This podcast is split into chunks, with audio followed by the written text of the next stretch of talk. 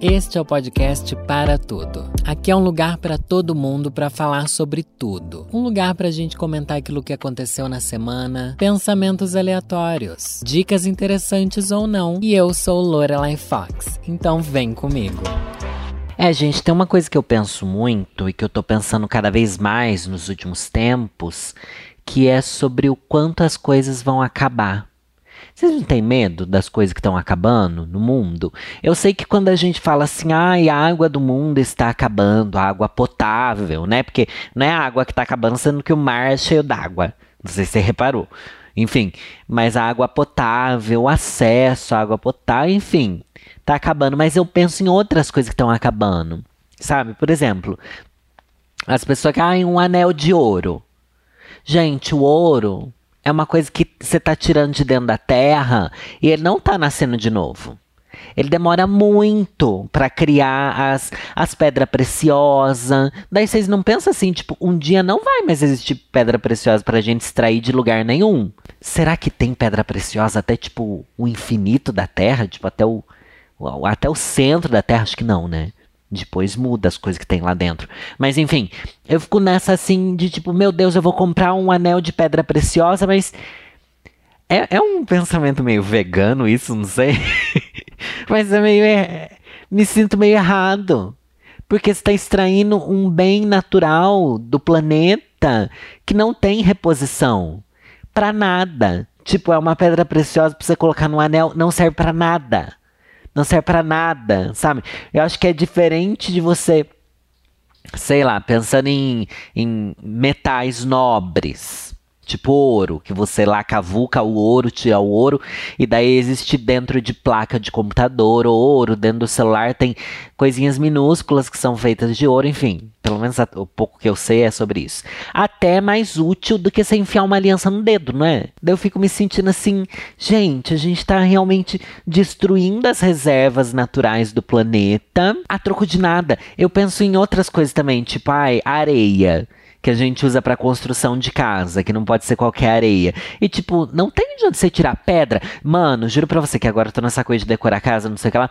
Daí vê lá assim, ai, uma placa de mármore. Eu penso, meu Deus. Meu Deus, gente, esse mármore, sabe? Milhões de anos ali para se formar uma pedra. Não sei se é milhões de anos. Tá? Aliás, deixa eu jogar no Google. Como, quanto tempo demora para se formar uma pedra preciosa? Vamos ver quanto. Será que existe essa pergunta na vida real? Não sei nem. ai, ai. Quanto tempo demora para se formar uma pedra? Nossa, no Google ele completa com uma pedra no rim. Não, pedra preciosa. Como se formam as pedras preciosas? Deixa eu ver aqui na super interessante. Os mesmos processos geológicos que criam, dão forma e remodelam a Terra também geram situações de temperatura e pressão que combinam elementos em pedras preciosas. A exceção são as gemas orgânicas, como pérolas e coral, que são feitas por seres vivos, mas classificadas como minerais.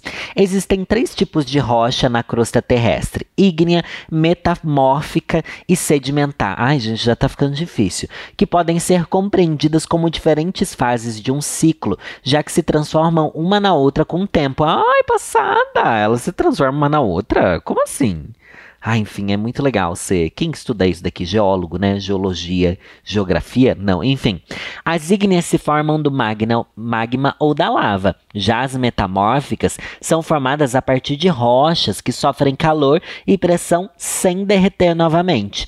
As sedimentares surgem. Gente, mas e o tempo? Quanto tempo leva? Deixa eu ver aqui se aparece. Nossa, e agora na matéria eles explicam como se formam as várias pedras. Olha, por exemplo, rubi e safira.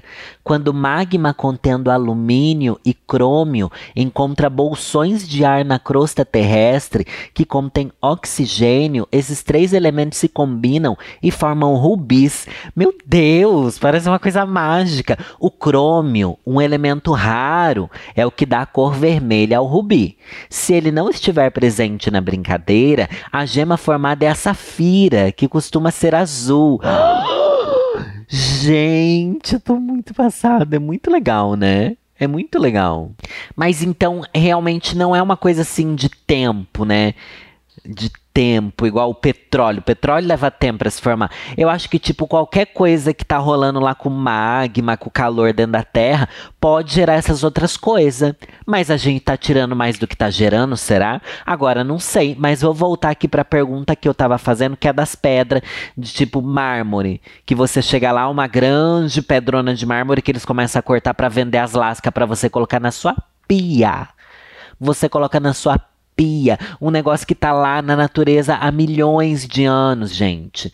Não tem como isso ser uma coisa do bem.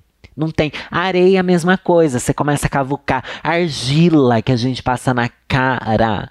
Gente, eu comecei a entrar nesse, nessa paranoia. Não é na paranoia, né? Eu, nos últimos dias tenho pensado muito mais nisso do que o normal.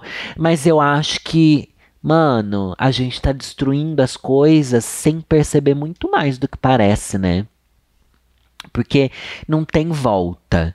E tipo, é óbvio que para civilizações futuras aqui do planeta, mano, como que as pessoas vão fazer?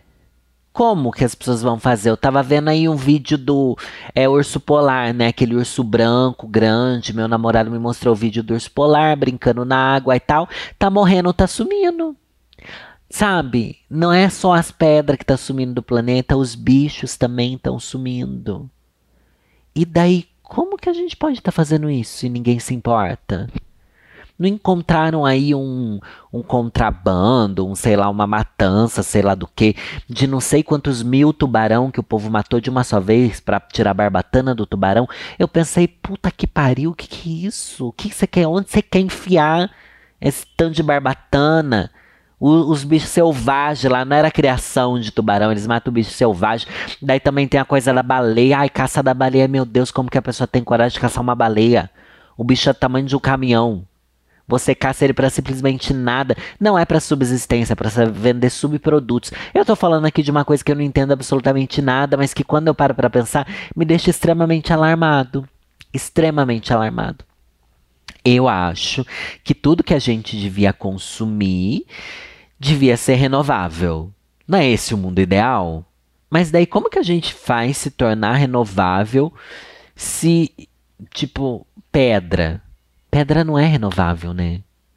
Pedra não é renovável. E a gente joga tudo fora. Daí eu imagino, sei lá, daqui uma centena de anos, a gente vai estar tá revirando grandes lixões, esses bolsões de lixo que a gente cria, para procurar pequenos pedaços de pedra ou de ferro, de elementos químicos que a gente precisa para alguma coisa, ou sei lá, uma pia que seja de uma pedra.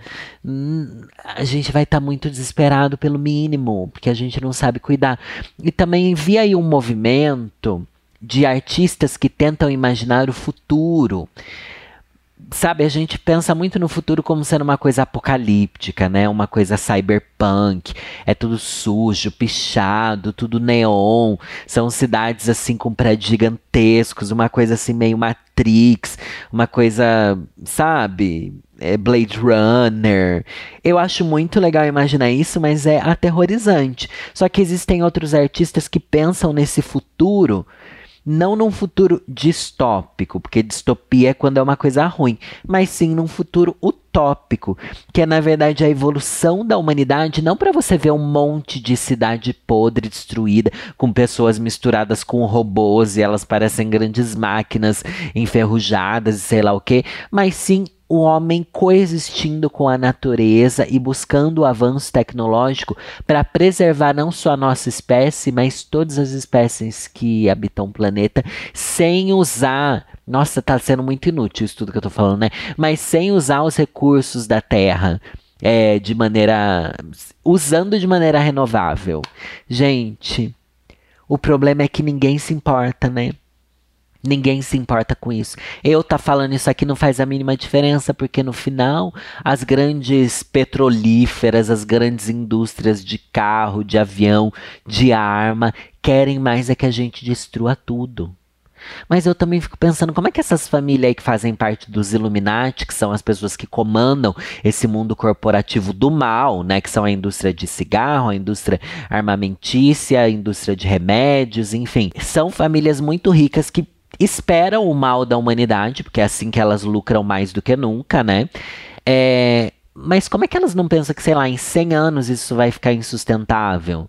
Sabe? Não só pra gente que é pobre, mas pra família deles também.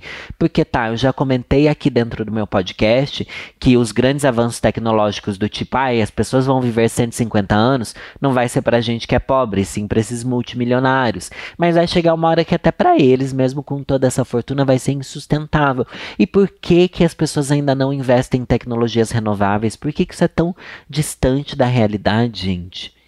Eu não sei como é que as pessoas não têm um medo absurdo do futuro que tá aí batendo a nossa porta, gente. Para mim o futuro não é inteligência artificial, tá bom?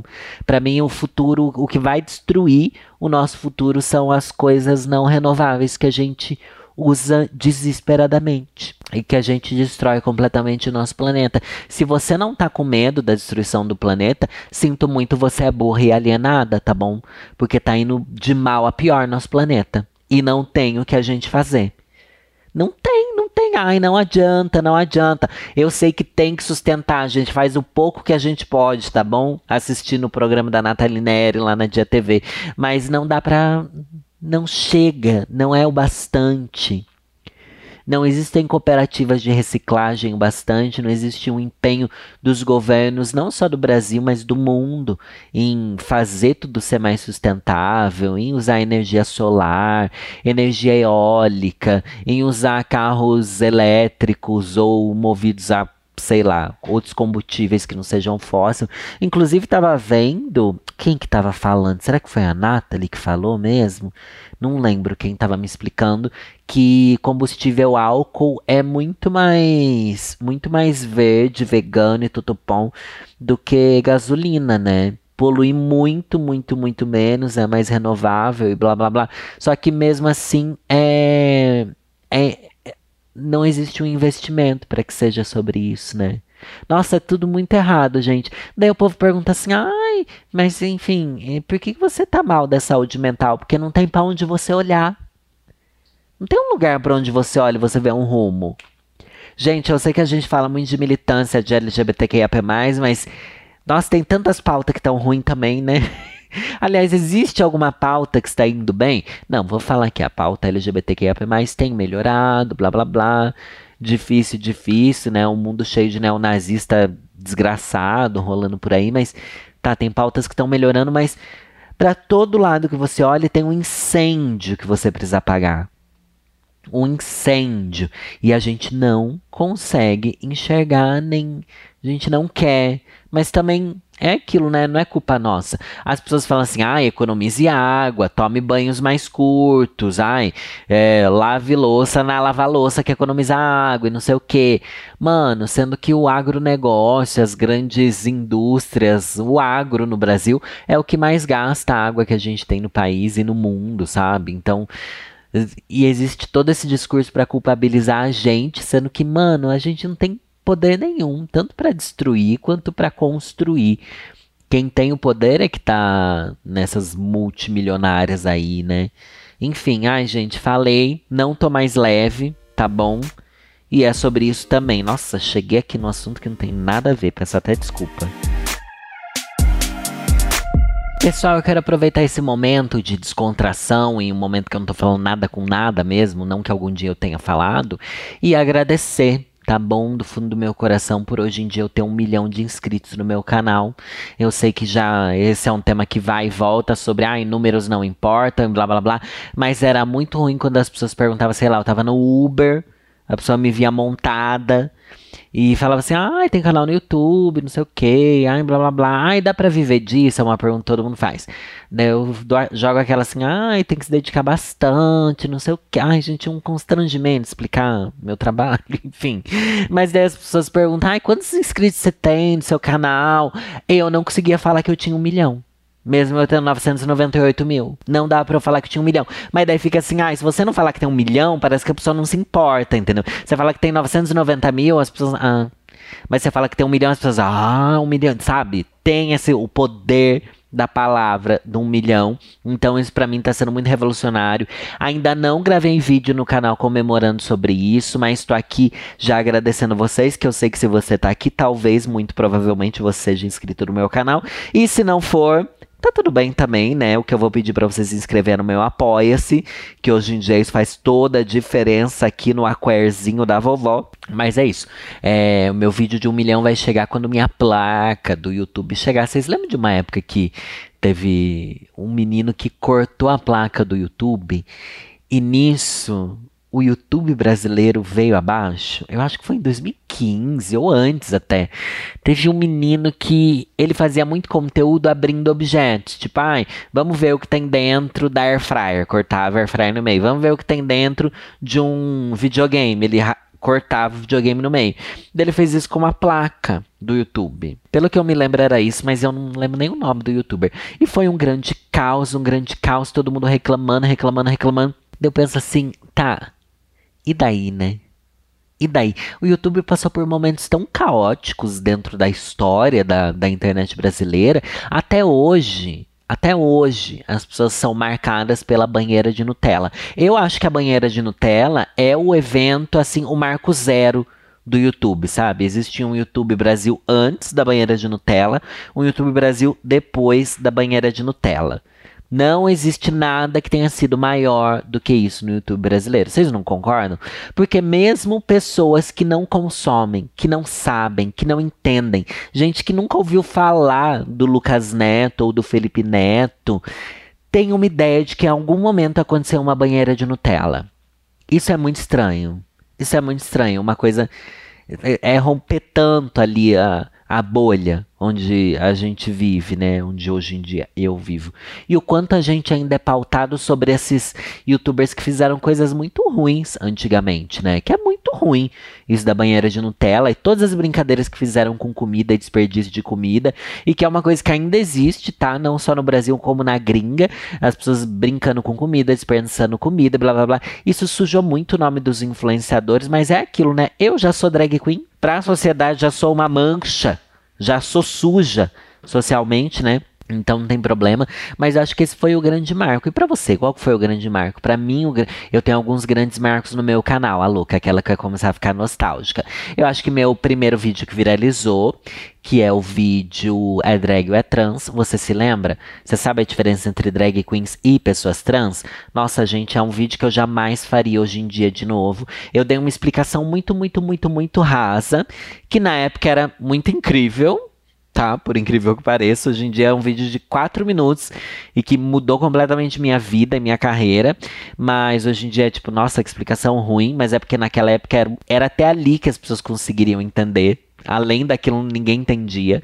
Enfim, Daí depois eu também fiz um vídeo sobre gays afeminados, que viralizou muito, muito, muito, muito, muito, muito. Sobre a importância dos gays afeminados. Ela sente orgulho de ser afeminada? Sim, querida. Ela levanta a mão, ela bate o peitinho. Você já assistiu esse? Não assista esses vídeos antigos, tá? Eu era muito feia e mesmo assim eu me dava o luxo de ensinar maquiagem de drag. Olha como pode. Meu Deus. Mas eu também sabia que eu não era tão bonita, não. Eu falava que eu era bonita, não sei o que lá, não sei o que lá. Mas, sei lá, a minha autoestima nunca bateu ali, entendeu? E acho que isso é bom. Coisa mais chata, gente, que se acha bonita. Ah, eu sou polida, não sei o que lá. Nas drags existe esse termo, né? Acho que é um termo que veio do RuPaul, inclusive. Que, ai, ah, drags polidas são as drags muito, muito, muito perfeitas e tal. Sendo que isso não existe, né? Não existe isso. E sempre há o que melhorar. Principalmente porque muda muita tendência de maquiagem. O que você é bonito hoje, daqui 5 anos o povo vai olhar e vai pensar: Meu Deus, que horror. Mas daqui 20 anos vão pensar: Nossa, arrasou. E a moda volta. Mas enfim, daí tem um outro vídeo que é Acho que foi meu último viral grande, grande, grande mesmo. Que é A Gente Se Acostuma. Eu sei que a gente se acostuma, que é quando eu li aquele poema da Marina Colasanti e foi um grande caos na minha vida também. Nossa, aquilo fez muito sucesso. E tem um viral do meio corporativo na minha vida, que é o motivo de eu fechar um monte, um monte, um monte de palestra que eu faço hoje em dia. Ou pelo menos que eu fazia, né? Hoje em dia eu faço menos palestra, mas que é a minha palestra no TED Talks Gente, como que pode aquilo lá me ajudar a fechar tanto job até hoje? Eu preciso ter mais palestra filmada, porque o povo vê, as empresas vê aquele TED Talk e falam, ah, a gente viu seu TED Talk a gente decidiu chamar você. E blá blá blá. Claro que entre as empresas eu sei que elas se comunicam e não sei o que, muita gente indica, mas, gente, eu tava péssima, minha peruca tava péssima, minha roupa não faz sentido, mas era o melhor que eu tinha pro pouco que eu conseguia fazer. É muito estranho isso. É muito estranho. E eu lembro que quem me acompanhou naquele backstage. Por que, que eu tô falando disso? Ah, não sei, tô meio nostálgica, deixa. Deixa eu aqui alimentar a minha própria história. A, a Nathalie Neri que fala bastante sobre isso, né? A gente que é blogueira, a gente quer falar da gente mesmo. É isso, é ego lá em cima, né? E você tá aqui me ouvindo por quê, né, gente? Ah, esse episódio tá muito ruim, Victor. Que, que eu vou fazer para salvar ele? Mas enfim, só deixa eu concluir sobre o TED Talk. Eu lembro que eu morava em Sorocaba ainda, e daí eu vim para São Paulo só para fazer o TED Talk. E quem estava comigo pela primeira vez me vendo montado ao vivo foi o César. César nunca tinha me visto de drag antes, ao vivo. Eu lembro que eu não era mais amigo do César, né? Fazia o quê? Uns dois anos que a gente tinha terminado? Acho que por aí um ano e meio, não sei. Fazia pouco tempo que a gente tinha terminado. Fazia pouco tempo. Eu terminei com o em 2014. Não, acho que foi 2013. Ah, enfim, gente, eu sou péssima. Acho que foi 2013 que eu terminei com César. É? Ah, eu não sei. Mas enfim, não fazia tanto tempo. Daí eu criei meu canal no YouTube. César começou a acompanhar meu canal no YouTube. E é isso mesmo, porque acho que minha, minha palestra foi em 2016, eu acho. Enfim, daí César começou a entender eu ser drag, não sei o que lá, daí nos tornamos amigas de novo. E porque eu acho que é assim, ex-namorado leva um tempo até você conseguir ser amigo de novo, tá? Eu acho que ninguém deve ser amigo do ex assim que termina, tá? Acho que leva um tempo pra toda a poeira sentar, sua cabeça espairecer e sobrar sua amizade mesmo e não a raiva que você sente da pessoa. Mas enfim, daí foi bem marcante para mim, porque era um sonho da minha vida fazer um TED Talk um sonho, para mim era o ápice, o ápice. E o TED Talk que eu fiz foi o TED Talk São Paulo, porque foi o primeiro TED Talk de São Paulo, se não me engano, um dos primeiros. Então era bem importante, assim, a nível de TED Talk Brasil, sabe? Isso era bem, bem diferente, assim. É... E é isso, por que, que eu cheguei nisso, Vitor? Não sei, gente, peço desculpa, tá? Eu me perdi aqui completamente, mas eu separei aqui um spin-off. Vocês sabem que todo final agora eu trago aqui pedidos de conselho, porque eu tenho meu podcast Conselhos Ruins, que é especialista em falar besteira sobre a vida dos outros, a louca. Então eu trago alguns conselhos aqui também para vocês sentirem um gostinho. E se vocês gostam do meu conteúdo, vão lá me apoiar, tá bom? Custa 10 reais mensais. E eu prometo que lá eu tenho muito mais foco do que eu tive aqui, tá? Minha cabeça tá pegando fogo hoje. Mas vamos lá. E o nome desse quadro é Vou Ler um Conselho todo final de, de programa. O título é Relacionamento Aberto. Eu achei muito curioso o começo desse e-mail. Lore, eu tenho uma reflexão sobre esse tema e gostaria que você comentasse sobre esse meu posicionamento e me desse os créditos, claro. Olha, Pois bem, é o seguinte: eu sempre tento manter o conceito das palavras porque sinto que as pessoas deturpam alguns termos e o conceito vai com Deus. E vamos ver o que ela está inventando aqui, né? E a reflexão é a seguinte: relacionamento aberto não vai impedir que ninguém traia. Traição significa mentir enganar. Tá, mas eu acho que eu já falei isso um monte de vezes, né? Inclusive, na última live aí que eu fiz com a Bianca Della Fence, a gente falou bastante sobre relacionamento aberto, inclusive comentamos sobre que existe sim traição, né? Nossa, inclusive no Conselhos Ruins, acho que dessa última semana, dessa semana agora, segunda-feira, teve lá um caso de traição, de relacionamento aberto, que foi assim um. Ah, eu não sei nem como explicar, gente. Foi um, uma pataquada. Enfim, e a gente sabe muito bem disso, não precisa ter contato físico. Sua família pode trair, um amigo pode trair, um mero conhecido pode te trair, porque a traição é relacionada a mentiras. É quando alguém não cumpre algo. Dentro de um relacionamento amoroso, só seria uma extensão disso tudo. E para agravar, poderia ter a consolidação com atos sexuais. Então agora vamos pensar sobre relacionamento aberto. A pessoa pode apenas se relacionar fisicamente com outros. Desse modo, se ela descumprir com outros acordos, ela também está traindo. É bem comum ouvir alguns acordos como não se envolver com ex, com pessoas que você já teve sentimento e tal, ou seja, tem regras e acordos. Do mesmo modo, pode acontecer uma traição se você não cumprir com isso. A lealdade se estende muito além de relacionamentos amorosos, que nem eu citei antes, sobre família e amigos. Podemos ter lealdade ou podemos trair eles também. Mas as pessoas se enganam, elas querem tapar buracos. Vamos abrir nosso relacionamento, não vamos mais ter problema com traição. Doce ilusão. A traição carnal é a que menos nos magoa. A que menos nos magoa aí também você já está exagerando, né? Não dá para ter certeza sobre isso, mas é. Não trouxe novidade nenhuma com o seu comentário, tá bom? Eu achei que você ia realmente trazer uma reflexão nova sobre relacionamentos abertos, ou pelo menos uma reflexão ruim, mas a sua reflexão foi boa, tá bom?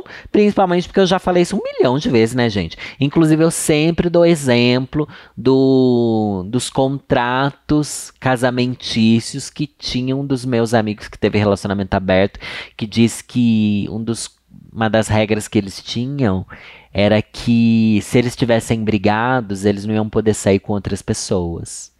Então era só para pegar outras pessoas quando eles estivessem bem. Eu acho isso uma coisa inteligente até hoje. Mas a gente já falou um milhão de vezes isso, viu, amiga? Você não trouxe novidade nenhuma, vou ter que pegar outro caso aqui, tá bom? Um caso que seja mais polêmico aqui, porque eu quero xingar alguém. Não que eu não tenha reclamado de você, tá bom? Me desculpa, não para de me ouvir. Você promete que não para de me ouvir? Ou começa a ouvir mais, né? Porque você já ia ter percebido que eu falei isso em um monte de lugar já sobre traição em relacionamento aberto. Que acontece horrores. Inclusive, foi isso que aconteceu no no caso que eu li lá no Conselhos Ruins, agora eu lembrei falando isso daqui que a menina tinha combinado com o cara de que eles não iam poder pegar pessoas com as quais eles convivessem. E o cara não foi lá e pegou uma menina do trabalho dele? E com a desculpinha de assim, ai, mas eu não consigo ficar com pessoas que eu não conheço. Gente, ai, pelo amor de Deus, né? Pelo amor de Deus. Fui enganada pelo Mucilon. Amo que esse daqui tá com arte fofoca.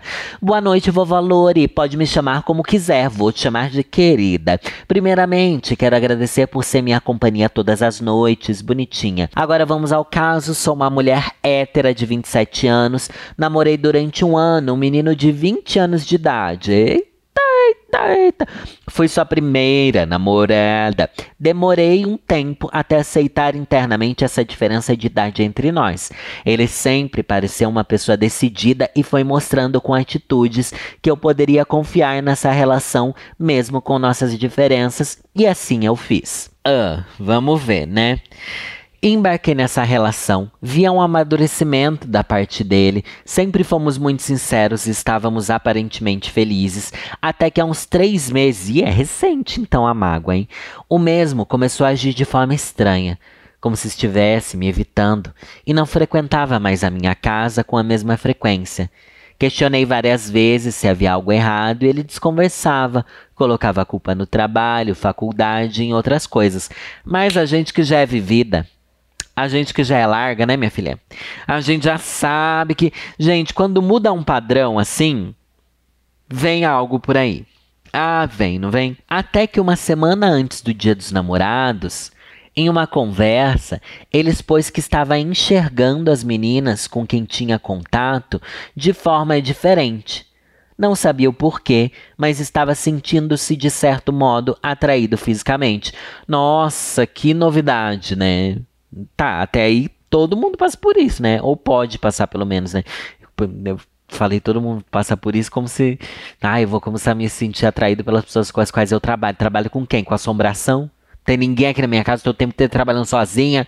Enfim, volta que foco, Lorelai. Escutei todo o seu ponto de vista em relação a essa situação, busquei entender o motivo desses desejos, fui tolerante, mas mesmo assim, após algumas semanas, veio com a conversa Ela falou assim, mesmo assim, após algumas semanas, o mucilon. Ai, gente, acho tão ridículo chamar de mucilon. Eu acho um termo péssimo. Ai, não sei, me traz um gatilho ruim isso daqui. Porque para mim, mucilon é coisa de criança. E. Ai, não sei. Me deixa meio desconfortável.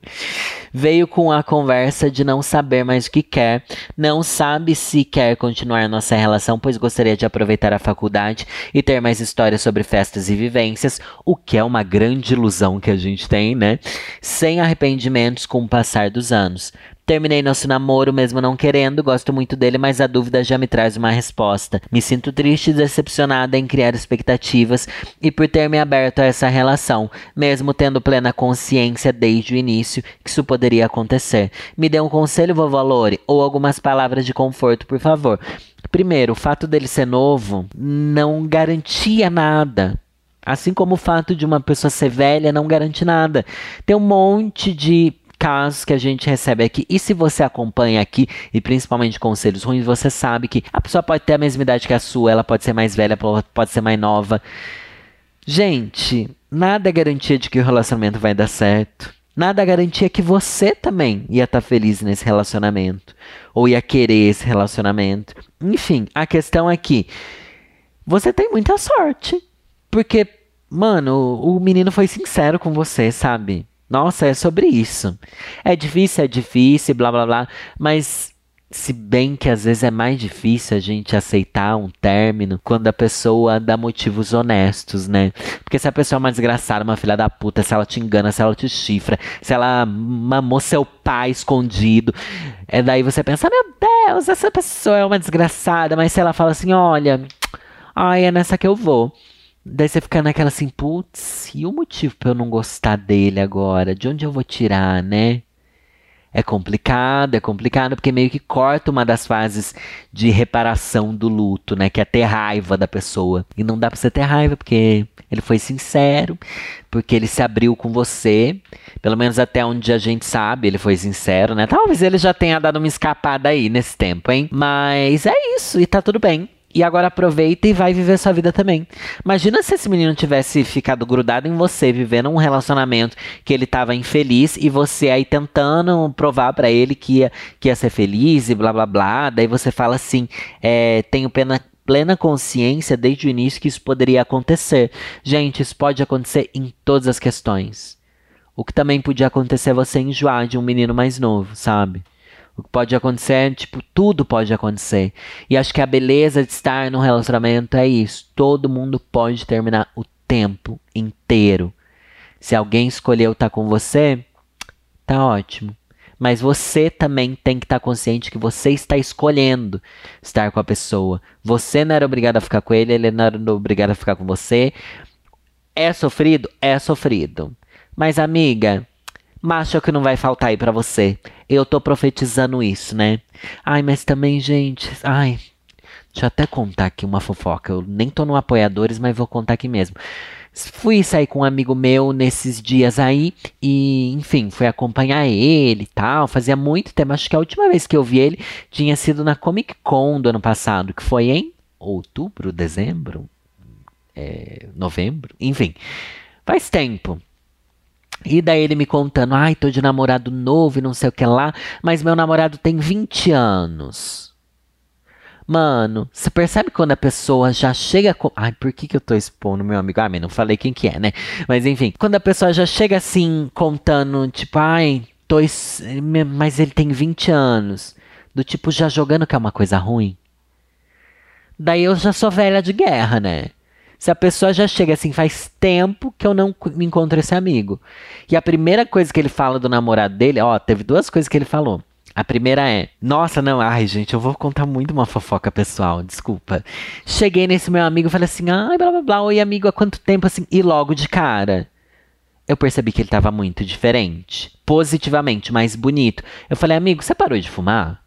Ele falou: Parei. Você, como você percebeu? Eu falei: Querida, você fumava um maço por dia tá bom? Eu lá da esquina eu conseguia perceber que você tava fumando, que você era uma fumeira. E sabe, você percebe, a pele muda, o dente muda. Eu reparo muito nessas coisas, o hálito da pessoa muda. Porque esse meu amigo, ele tinha um. Ele era o puro cheiro de cigarro, entendeu? Mas enfim, falei, amigo, nossa, parabéns, você fumava muito, tô muito feliz por você, não sei o que lá. E daí ele falou que, ai, mas às vezes, assim, quando eu tô bebendo, ou se eu vou pra uma balada, eu fumo um cigarro ou outro.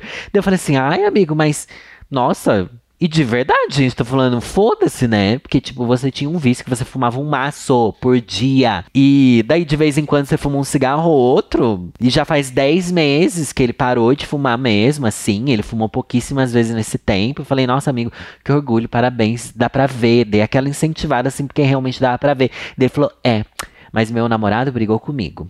Porque ele ficou, disse que ficou muito decepcionado porque eu fumei esses dias um cigarro e não sei o que, não sei o que lá, não sei o que lá. Eu já fiquei assim, ué, não chegou informação nenhuma desse namorado para mim até agora. A primeira informação é de que o menino já tá botando defeito no meu amigo porque meu amigo venceu o vício do fumo e fumou um cigarro tá bom? E daí eu fiquei assim, ai, que namorado que é esse? E daí depois ele me chega com a informação assim, ai.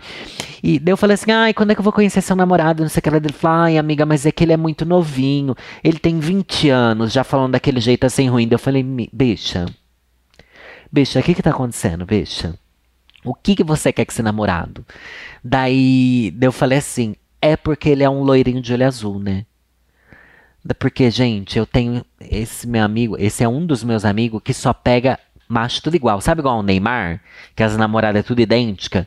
Esse meu amigo é assim, só pega os loirinhos novinhos. Eu fiquei assim, bicha, até quando? Só por causa que o menino é padrãozinho, você vai querer pegar esse menino que, ó, tá te julgando, tá bom? Que tá aí te. Que, que mora longe, que é novinho, que você já acha ruim ser novinho. Eu já tentando colocar ali na cabeça da pessoa, porque eu acho que, gente, não é uma questão de idade. E sim, o que, que essa pessoa tá complementando aí para você? Onde é que eu quero chegar? Não sei, só quis desabafar. Que eu já achei muito errado. Do... Desse... Ai, gente, não, não é assim, né? Ai, não sei, achei muito errado. Achei muito errado. Esse menino tá namorando meu amigo, que meu amigo venceu o vício de cigarro, gente. E o menino reclamou porque meu amigo fumou um cigarro. Eu até entendo que a pessoa vai falar assim, ai, nossa, né, mas vamos tentar não cair nessa e tal, não sei o que lá. Mas, gente, sabe? Ai, não sei, não sei, mas vem muito da energia com a qual meu amigo contou desse namorado para mim. Quando o seu amigo, a primeira informação que ele traz do namorado dele é ruim, amiga, Fuja dessa. Já dê esse conselho pro seu amigo, viu? Amigo, foge dessa. Se logo no começo do namoro, não faz nem um ano que esses meninos estão, acho que eles estão há 10 meses, não sei. Vai fazer um ano e tal. Mas, enfim. Se a primeira vez que, que a pessoa te comunica do relacionamento dela é de uma forma negativa, já avise pra pessoa: olha, amiga, você percebeu que você não me trouxe nada de bom? Do seu namorado. E eu falei, ai, gente, eu sou muito cara de pau. Mas é que esse é, é um amigo meu que eu conheço, sei lá, 15 anos, mais que isso até. Enfim. E falei assim, amigo, você percebeu que você não trouxe nada de bom sobre o seu namorado para mim? Será que você realmente gosta dele? Tá acontecendo alguma coisa que você quer desabafar? Porque a primeira vez que você fala dele pra mim e não teve nada positivo. Você não tentou fazer, tipo assim, ai, meu namorado é legal por causa disso, disso, daquilo, você vai adorar conhecer. E não sei o que ela, não que ela não tentou fazer propaganda positiva nenhuma, já chegou desabafando porque tem coisa do seu namorado que tá te deixando inseguro e mal. E daí eu fico assim, e agora o que, que eu faço? Não tem que fazer nada, né? Porque não me pediu ajuda, eu tô me metendo no meio. Mas amigo que é amigo se mete no meio mesmo. Falo uma vez, falo duas. Na terceira, ele que vai vir falar, eu vou falar, eu avisei. É isso, porque não é a primeira vez que acontece com esse meu amigo. É isso, gente. Ai, no final comecei a falar um monte da minha vida pessoal e pior, dos meus próprios amigos. E fica aí a reflexão. Gente, um beijo no coração de vocês. Até semana que vem. Esse episódio acho que foi horrível, tá bom? Mas mente lá nas minhas redes sociais que vocês adoraram esse episódio, tá bom? Pra me levantar a autoestima um pouquinho, que às vezes eu tô perdidíssima. Vou sair agora dessa gravação, vou direto pra Lore Live, então minha energia, ó, tá caótica. Um beijo, é nessa que eu vou. Tchau.